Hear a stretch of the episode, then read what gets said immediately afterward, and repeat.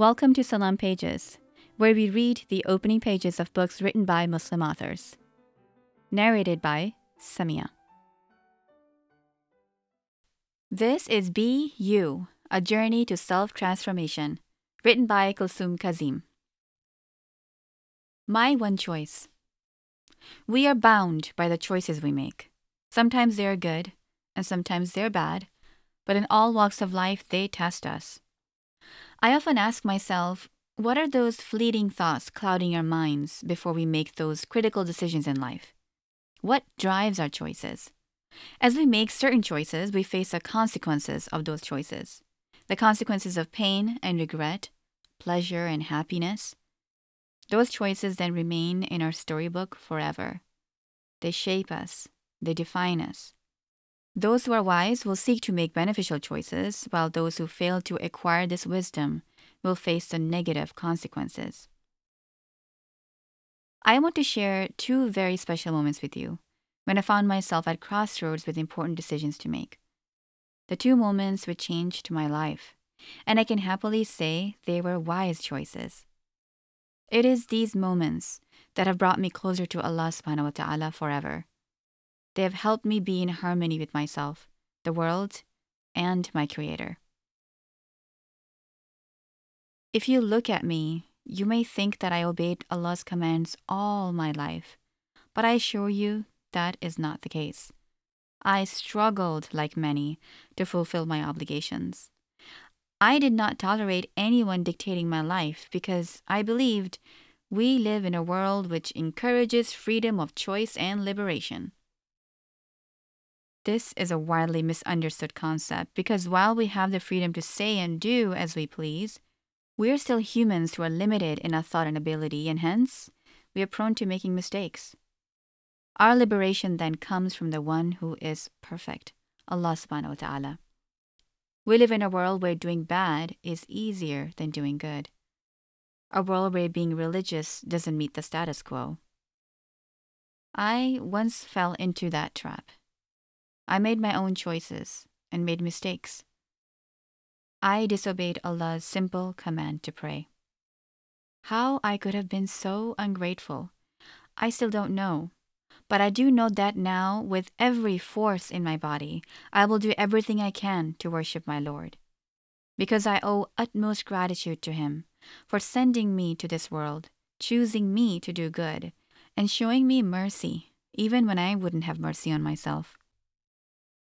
It is not about being individualistic, but rather realizing that we are slaves to Allah, and being at peace and alignment with this is where our success lies. Realizing that we are imperfect and He is not will save us from arrogance.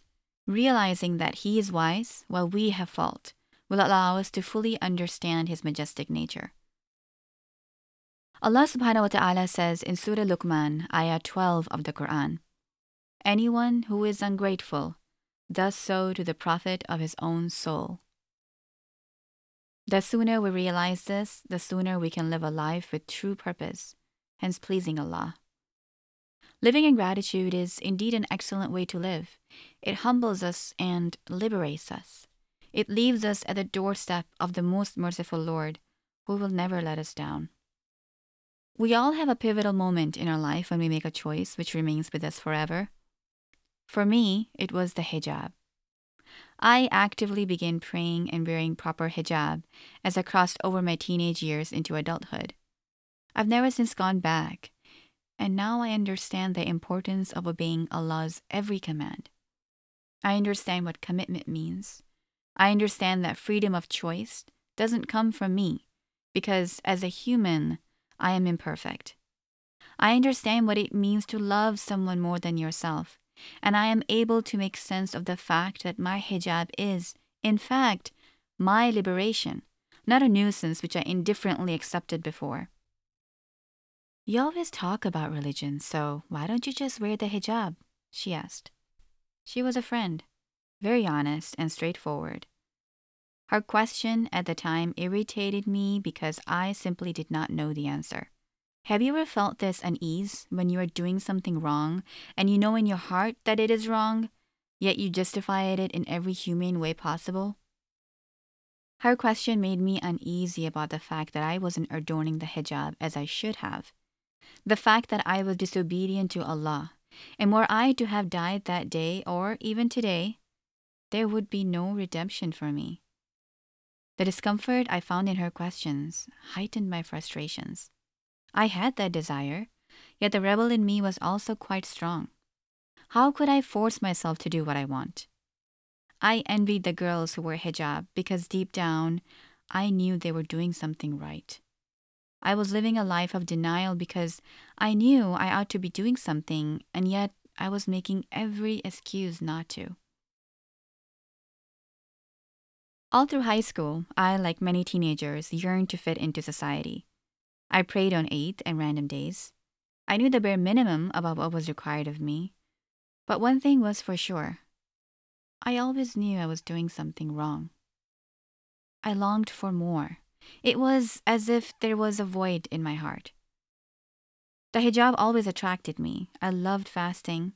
I would secretly make dua to Allah, asking Him to bring me closer to Him, and I wasn't exactly sure why I even wanted that. It was as if there was a void in my heart.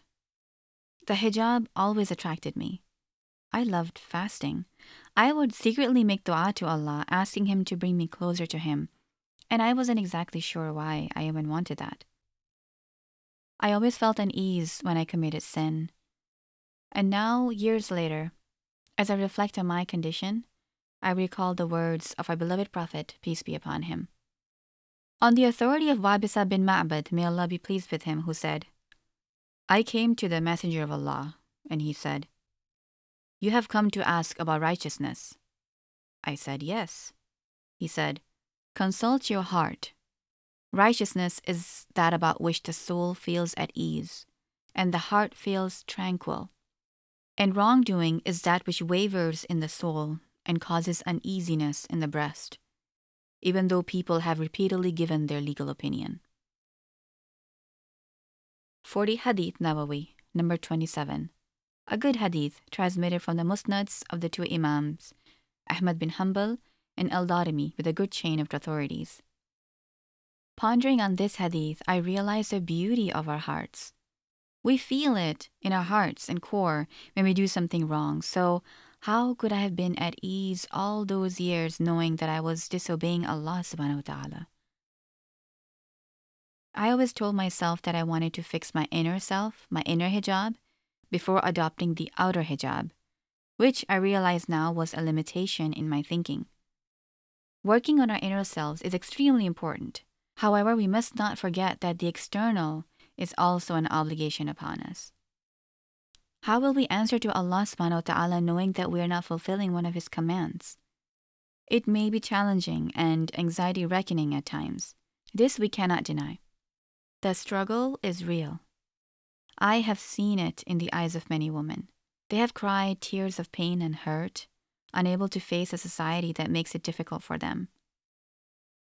But the struggle can't negate the command. Perhaps it is the struggle that will take us to Jannah. However, the beauty of obeying Allah remains unmatched. The reward that Muslim women will get for obeying Allah is magnificent, and we will indeed find out on the day we face Him. If you or someone you know is struggling with this, then encourage them. Remind them of Allah's command and His mercy and help. He will not fail them. As women, we must empower and uplift each other so we can help each other against the distress we face thus fulfilling Allah's commands. This is how a community is formed, and this is how our ummah will prosper. I knew that wearing the hijab would come with challenges, but I wanted guidance. I wanted strength. I wanted to obey Allah in every way I could. All praises to Allah that when I was pondering these thoughts, I had beautiful role models around me who motivated me unknowingly, whom I could look up to, I thought of the mothers of the believers, the Prophet's wives, Khadija, Asiya, Maryam, Aisha, and his daughter Fatima, may peace be upon all of them, and how they sought to obey Allah's commands despite the trying times they lived in. This became a motivation for me. One windy August evening, during my first year of university, I made a decision. I had my diary out. and was writing some words of inspiration, as I often do, to help me relax. As I wrote, I felt a mingled rush of passion and chill. I felt a connection to my core. As I sat there, I thought to myself about what I am doing to fulfill Allah's commands. I like praying, so why don't I pray five times a day? I know wearing a hijab is the right thing to do, so why can I not muster up the courage to put it on? What's stopping me? I thought about the punishment of hell and what it would be like. What pain would I feel? Would my bones be shattered? Would I scream at the touch of fire? I wondered about how amazing paradise must be, where I can share a space with the prophets, may peace be upon all of them, and have an endless amount of blessings. Everything my heart desires. It was as if hope and fear both grew in my heart rapidly with the same strength.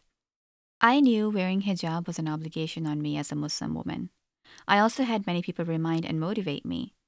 I was scared because I knew people would view me differently. My own mother may not understand why I have done so, anxious about how she would answer to society, and my family members may deem me to be extreme, following the rhetoric of those who spurn up hate for Islam. I watched the news, so I knew that things weren't getting easier for someone who looked like me, but I was trembling with the courage I wanted to bring forth to the world. I consciously made a decision that day to commit to wearing the hijab and abaya for the rest of my life. I saw this as a way for me to get closer to my Lord. I didn't want to go back because I now wanted Allah to be pleased with me. I wanted this choice to strengthen my faith so I can continue leading a life which I will be pleased with when I face Allah. The very next morning, I prayed my Fajr prayer and asked Allah to assist me. I wanted courage to face the world and the courage to answer any questions that would be thrown my way. I grabbed whatever I could find in my closet and walked out. As I walked the street to catch the bus, I had a smile on my face. I think it was this smile that repelled all the haters. I had nothing but kindness torn at me, and I didn't feel even the least bit scared. Rather, I felt comfortable and confident, untouchable and unbreakable. I knew that this would be the day I would make one of the best decisions of my life. I guess the reason I'm sharing this with you is because I get it. I understand that many of us are brought in cultures that do not encourage obeying Allah. They tease us and dictate our every move. It can become overwhelmingly frustrating. I understand that the pleasures of this world tempt and distract us.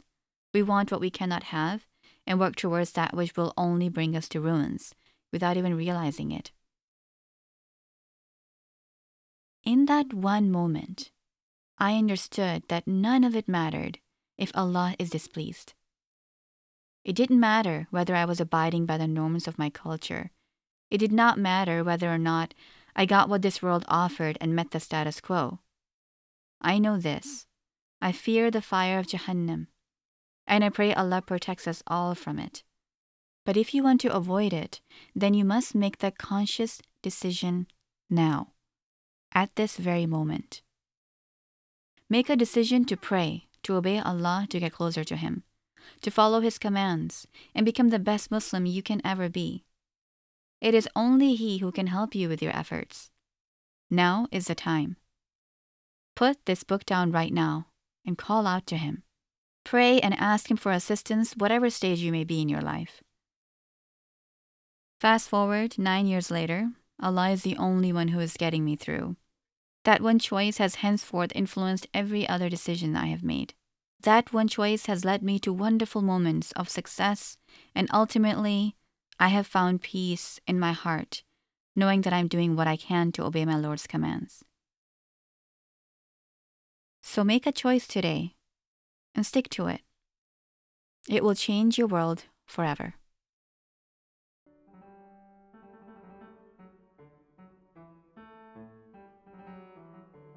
Do you want me to feature your book at the Salam Pages podcast? Then please write me at readmybook at sunnaliving.com. If you love my narration, then please rate and review this podcast on iTunes. And don't forget to follow me on Instagram at Salam Pages.